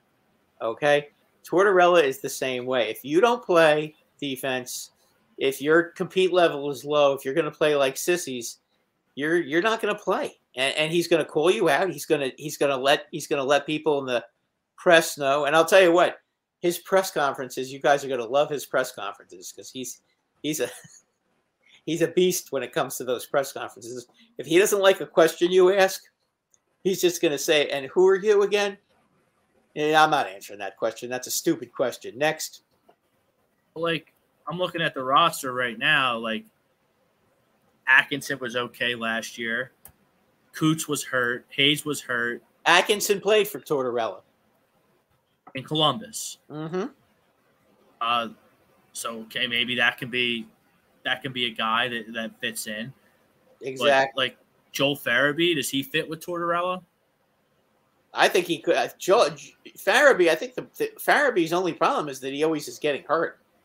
I mean, he's a high. He seems to me, from what I've seen of him, and understand I don't watch a lot of Flyer games, but from what I've seen of him, he can score. He he's he's tough. He can he'll drop the gloves. I mean, he seems to to me to be a Tortorella type of player. Okay, um, if he can get Kevin Hayes to toughen up a little bit and be more competitive in front of the net, I think They overlap in New York. um, no, Okay. no. But Like- he, Kevin Hayes is a good offensive player, but for his size, he needs to be to plant his big fat ass in front of the net. Period. He's six foot four, weighs about two hundred forty pounds. He can fly all over the ice, but you know what? Y- you need him to be a Phil Esposito, not not not to be a uh, you know to to stand in front of the net to knock home the garbage. Uh, to be unmovable, to screen the goalie. That's what you need Kevin Hayes to do. And then okay? not not skate all over the ice with the puck, and and, and try to make a play and circle around circle circle around. Uh, you know, take the puck from the point, circle behind the net, skate out to the other point, and then pass it. You know, that's not the kind of player you want him to be. Okay, and I saw too much of that in New York. I'm sure he does the same thing in Philly because I doubt he changed his game. You know, but Tortorella will have him playing in front of the net because I know how, how Tortorella thinks. He likes when you get when you have a big guy on your team, he wants them in front of the net. And like he's gonna have to make men out of like Morgan Frost, Bobby Brink, uh, Owen Tippett came over from the trade for Giroux. Uh, Oscar Lindblom, who's faded. Uh, I, think defense, I think, Cam York, Travis Sanheim, like Ristolainen came over, and I think he got hurt from Buffalo. Ristolainen, Ristolainen, I I never liked him. I I, I no, told you, you, you had that from jump that that was not a good trade. I never let I never liked him. He's a stiff. He, he he for for a guy his size, he doesn't use his size to his advantage enough. I mean, he's big and he's strong. I mean, he 6'4", also a 220 for a hockey player. I mean, that's That's big. That's big. really Does he- big. do you really think he hits enough? I mean, that that no. I didn't see him. I didn't see him really do much of anything last year. I mean, that everyone, guy. everyone told me not to worry about it because he was on Buffalo and Buffalo was god awful. But you Yeah, hit the nail right on the head. awful? Why do you think they were god awful though? It's a good He point. I mean, top- you had look, you had it from Jump Street. I think they gave up a first round pick for him. he he played on their first pair. He doesn't hit. You know, the last thing you want is a big defenseman that doesn't hit. Well, that doesn't sound like it fits with Tortorella. Well, he's going to hit, or he's going to be on another team. I I would I would, I'm- I'm I would all in you, favor I would tell you that he's going to Tortorella will toughen him up. Okay, and if he doesn't toughen him up, he's not going to play. You know, I think I think next year he hits everything that moves. You know, and one thing he does one thing he does have is he has a hell of a shot. I mean, he's look the guy is not talent be ridden. He he's got talent. He's he's he's got he he can skate well, but but he a guy his size needs to needs to be fierce. Like I, I, I'll give you an example on the Rangers. Okay, he you need to have him be Jacob Trouba and just run people over. And when and when he hits somebody, make it hurt. I mean, Jacob Trouba is tremendous. Yeah, but that's the kind of player he could be if he if he wanted to. You, you know what I'm saying? That's that's he's a better skater than Jacob Trouba. I can tell you that. Jacob Trouba is not a, a great skater, but but Jacob Trouba hits everything that moves, and he's not afraid to hit anybody, including Crosby or anybody else. You know, and and they kept trying to get him suspended and saying he was a dirty player, except all he did was hit legally, and, and he never got in any trouble with the league. You know, even as much as as much as uh, Carolina and and uh, Pittsburgh were crying about it, you know, it, it is what it is. But that's what he's going to do with him. He's going to make him tough. You know, and then and then if you want to have him on the first on your first pair of defense with with a Provorov, you got a righty and a lefty. You know, you got the, the hitter, the hitter who can take who can take a slap shot, a good hard slap shot, and then you've got the skill the skill guy. But that he'll get that going. I I can tell you right now, he's the Flyers are not void of talent. Okay, Sure about that? No, I don't think so. Well, I watched him last year. I He didn't has- see very okay, much going saying- on. Prism says he had 230 hits. When I saw him, I never saw him hit anybody. Okay, maybe maybe it's because the only time I saw him was when they played the Rangers. And when they played the Rangers, he didn't hit anybody. Okay, so he needs to he needs to get more than 230 30 hits. Well, Gudas led the league with 355. Gudas, that's the kind. I mean, he's got to hit like Gudas. Gudas is effective doing that. You know, but Uh, that's gotta be-. That's got to be his game. That's got to be his game. And you're, you're you're right about that. But I that's mean, got Prism be, Prism 280 says Risto was 13th in the league in hits. yeah, but he should be in the top five. So you got to hit more. A he lot thinks more. he thinks uh, Farabee Prism 280 thinks Farabee has the highest ceiling of all the fire Flyers forwards on the main roster. I agree hundred percent about that. I, I think that guy can score. I, I've seen some of the goals he scored, and he, the goals that he scored look like snipes to me. So I mean, maybe, maybe, maybe I could tell the difference between a guy who's a scorer and a guy who's just a flat out sniper. He has the ability to be a sniper. He's got a good, he's got a really good shot, and he's fast, and he can do a lot of things. I, I would, I would like to see that. I would like to see that a lot more. Um,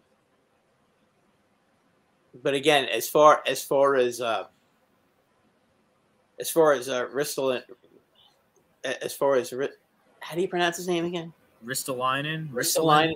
As far as he's as far as he's concerned, he's got to hit. He's got to hit more with a purpose, and he's got to do it a lot more. I don't just because he's 13th. It's got to be more than that. He needs to be in the top five. At his size, uh, you know Bruce Cassidy, he gets fired in Boston. He gets a job right away. Well, Boston, I don't. I, there are two firings I totally don't understand. Why would you fire Barry Trotz, and why would you fire Bruce Cassidy? I, no, I, I think Vegas. It. I think Cassidy's a good coach. I, I think Vegas think... made a very smart decision. And Trotz is still out there. Trotz is probably. I've heard a lot. I've heard. A, I, I'm starting to hear now that he might end up going back to, um, back to, to Nashville. they're always they're, kind of like a mat team there, so maybe he'll help that. Well, they, they're they're saying they're they're saying he might want to finish his career there. Uh, he's from Winnipeg, so they, they they a lot of you know the Jets they want him very badly as well. You know, we'll we'll see about where Trotz goes, but uh, look, Tortorella, I wouldn't be if if I was a Flyer fan, I wouldn't be so upset about them bringing in John Tortorella. John Tortorella one thing I will say about him is even if it doesn't work out, those players will be better players after he leaves for sure. He's going to teach teach this team some discipline. They're going to be tough because that's what he wants. You know, you, you are not necessarily going to see a lot of fights, but you're going to see a lot a lot of uh, pushing and shoving and scrums and more fight in this team. I, I think that's what you're going to get. All right, let's move on to baseball. We have a few minutes left here. Ryan Brodo, Tom Arnone coming on after us with Run It Back Philly. Uh, so stay tuned for that. We're always loaded here on Monday nights on A2D Radio. We're live on YouTube, Twitter, Twitch, Periscope, and Instagram. Download us wherever you get your podcast. If you miss us, Spreaker, Spotify, Google Play, iHeartRadio. Just turn on the notifications. Uh, hit that like, hit that subscribe, and don't miss a thing get into brace baseball here to wrap it up. Um, June has been a good month for the Phillies, for the Mets, for the uh, Boston Red Sox, for the Yankees. Red Sox have really picked it up. I mean, I picked them to win the East in the beginning of the season, and they're starting to hit. Well, Story has come back and really completed yeah, that lineup. He's, he's, he's he's definitely helped their lineup. Uh, they're missing Nady Eovaldi with a bat with a back injury. They don't know when he's coming back. I first I heard he might be back towards the uh, end of this week, and now they're not so sure. So we'll see. They have Whitlock. That. They have Whitlock on the IL too. Yeah, supposed they, to throw a bullpen tomorrow. Yeah, they need to get some of these pitchers back. I know Sale Sales pitched a simulated game the other day. So we'll we'll see what's we'll see what's going on with them. But they're playing better now. They're definitely. Uh, I think they're in a position now where they could make the playoffs. I mean, their biggest their biggest competition, obviously, Toronto is going to make the playoffs. I think that's that's pretty much established. I, I think you can pretty much uh, pretty much expect to see uh, Tampa Bay make the playoffs. So the question is going to be: Can the Red Sox beat out Texas, the Angels, or the Guardians. Uh, I think they're better than all three of those teams. So that's that's right now is where it stands. By the way, a little update: uh, the Yankees are ahead of, of Tampa Bay right now, two to nothing. Uh, Cole was in complete command of this game. Uh, let's see, what inning is it? I can't tell if that's top eight. They're up two nothing. Cole was cruising. I had it on a little bit earlier. Yeah, Cole. Um, yeah, Cole was in complete command. Uh, they're going to break that record. If they keep getting started pitching like this, the Yankees are going to break that record. What is it, 119 they got to get to? 116. 116. 116 is the is the uh, is the is the record set by Seattle in 2001. Because I mean, Gleyber start Gleyber's hitting, Rizzo's Gleyber's hitting. been Gleyber's been on fire. I mean, he he obviously whatever whatever he was smoking the last two years, he either got a better brand or he's or he stopped smoking. A period because this season he's back to being uh, the big star that we all expected him to be. Uh, you know, Anthony Rizzo is is crushing the ball. I think he hit his twentieth home run tonight. 19. It was 19. 19? I just looked it up. Okay, sorry about that. Um, I was close. Still, he's gonna he's going for 40. Yeah, he's he. Yeah, uh, Judge Judge is up to twenty five. Uh, He's I mean, going for 60. yeah, pretty much. Uh, Stanton, I think, uh, only has thirteen, but he also missed a couple of weeks. Uh, but you know, the the Yankees can hit, and their starting pitching has really been good. Uh, the relief pitching up until yesterday was unbelievably good. Yesterday they had a bad uh, they had a bad day to say, to say the least. They blew an Yeah. eight to three lead, which hasn't happened too often this season, but it, it, it happened yesterday. So Come watch the Phillies. Happens every night. Yeah. It's ridiculous.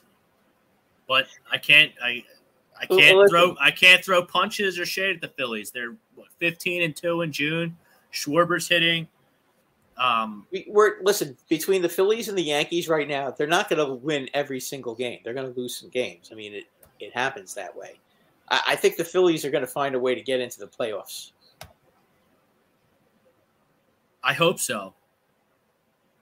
I really hope so. I mean, to really ensure it, it'd be nice if JT Realmuto, the anointed best catcher in baseball by the fan base, would be, you know, get a little involved here at some point. I don't I understand why. You know what? I don't agree with that statement at all. And Which with one? all due respect to JT Realmuto, who is way better than any catcher the Yankees have, I, I will give you that. So I'm not trying to put him down there. Uh, but Salvador Perez, I take him over. Salvador Perez is hitting 210. this year, Yeah. he's having a tough year, isn't he? A lot of catchers are having a, a tough year because I filled out my All Star ballot uh, before the show while I was waiting. Uh, and catcher was tough. Well, Willson Contreras is having a, be- a, a monster season for the Cubs. Right. But you look at the you look at the Yeah, the American catchers. League, the catcher, the catching in the American League this year stinks. I voted Perez just out of respect. He does have ten homers from behind the plate, which is pretty good. Well, he he had 47 last year, which was Silly. yeah, that's that's ridiculous. Um, they have a good young catcher too, the Royals, so he might be DHing more uh, this season. But like you look at these standings, I mean, if the AL is gonna, the AL is probably going to be the entire East, excluding Baltimore, and then one, one team from Every other division. every other division, unless Chicago can just turn on the Jets here and, and play like the team that we thought they were. But I don't see Yeah, I any think a signs of that managerial. I think a managerial change in Chicago is going to happen pretty soon. Uh, but like the National League, like you say, the Phillies are definitely going to make the playoffs. You have Mets, Phillies, Braves, Cardinals, Brewers, They're better than the Brewers. Dodgers, Padres, Giants for six spots.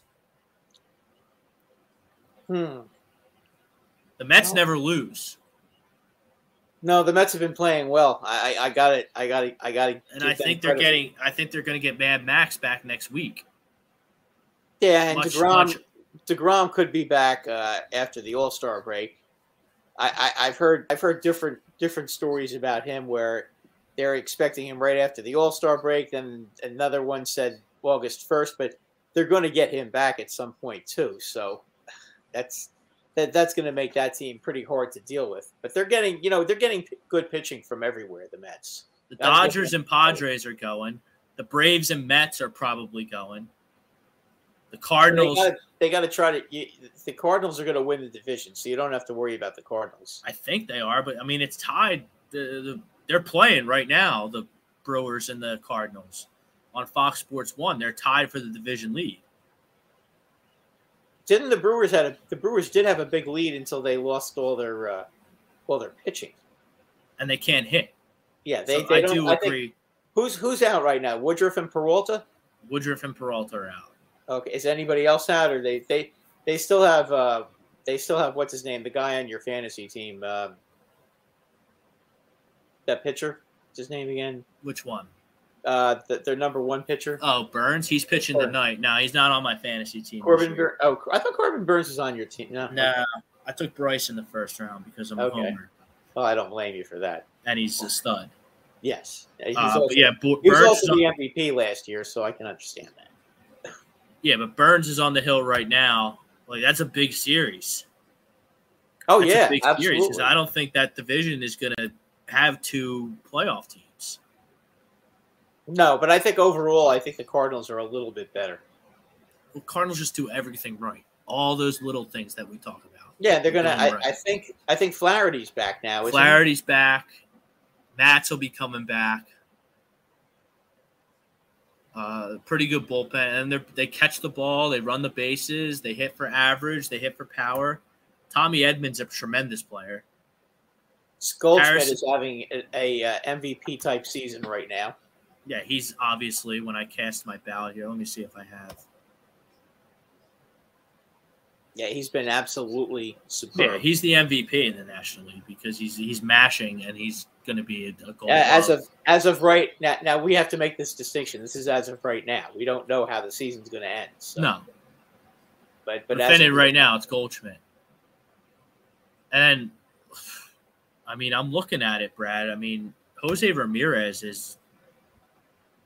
I think it's closer than you think between him and Judge. Judge obviously has the home runs, but Ramirez is having a great year. I, I I took a look at his numbers. He's pretty daggone good this year. He he, he really is. I mean, he's already at like 65 RBIs and he's got 10 steals and hits for a tremendous average. And he Big has batting, big batting average too. and he has the Guardians right in the thick of it. And I don't think there's much talent there. You have Bieber Speaking of- Speaking of speaking of stolen bases, the uh, aforementioned Aaron Judge just stole a base. By the There you way, go. Closes the gap a little bit. yeah. Listen, he's he's like he he steals bases a lot like Alex Rodriguez used to. Doesn't steal a lot. He kind of is, is selective. If the pitcher he he'll go if the pitcher's not paying attention to him. Like if the pitcher plays pays the least bit of attention to him, he's not going anywhere. Yeah, well, the Phillies are running this year. They're running under Girardi and they're running under Thompson. Like JT has like five steals. He was never slow though. No, JT's a tremendous athlete. Yeah, he he he was he's one of those catchers that could always run. JT and his average isn't tragic, JT, but his power is just not there. I, what I don't understand with these hitting coaches in the major leagues, like JT, perennial All Star, his whole career, Miami, Philadelphia. Then we get this guy Kevin Long to be our hitting coach, and he's got a he's messing with JT's leg kick. He's got this leg kick out of nowhere he's never had before. It's it's like I don't, I don't understand. If it's not broke, don't fix it. I don't know. Kevin Long used to be a batting coach for the Yankees. He was uh he was one of Joe Girardi. He was a Joe Girardi favorite, by the way, just in case you're wondering about him. Well, he'll probably won't last past Well, I mean, then. don't forget he between him and uh, what's his name, uh, uh, your your manager now, those Rob Thompson, those two guys were everywhere Joe Girardi went. He they were they were they went with him. So I think Joe was just broken. He just didn't have anything left in the tank. yeah, I I mean. Oh, somebody's saying here Torres is a DH in my opinion. Torres, are we talking about Gleyber Torres? No, he's not a DH. He's a, he's not a shortstop. He can't play shortstop He because he's not a good he's he's not a really- good enough fielder. But he's a real good second baseman, though. You can hide guys at second base, or he's pretty big too, so he could play third. But you guys are set at third because you traded for Donaldson. Yeah, I mean th- Torres.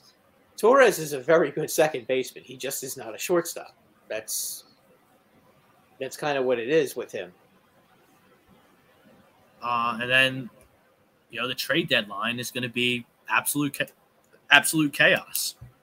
You're gonna have a lot of teams competing for you know these bullpen guys and innings. And Yeah, I think it's more about the bullpen this year than it is about starting pitching. But most most definitely, I, I think I think your team in particular has got to do something about the bullpen. like now, like it's ridiculous. Like you have one guy out there that I trust, two guys out there that I trust. but Dominguez hasn't Dominguez hasn't been bad. Dominguez is good, He's been he's been pretty solid. and Knebel hasn't hasn't been very good. Hand has been up and down, but he's not bad. he's terrible. Stop. No? No.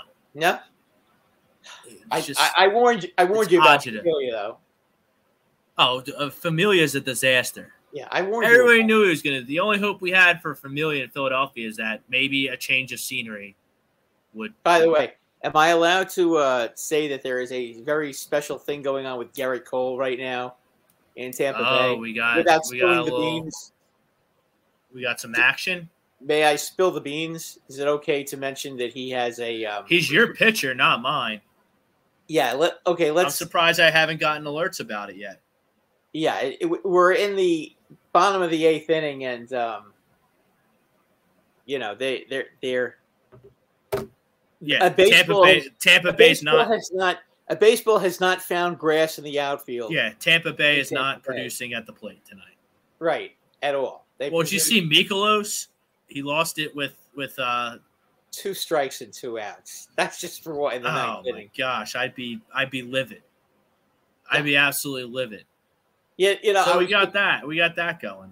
And Yeah, Cole, I mean, I, I was just, I just, you know, I just flipped the channel back to back to the Yankee game, and all they did the entire half inning was showing Gerrit Cole pacing back and forth in the Yankee dugout, and, and I, I, I didn't realize that he, you know, he wasn't, he had, uh, yeah, he had all these strikeouts, and uh, you know, nobody was reaching first base.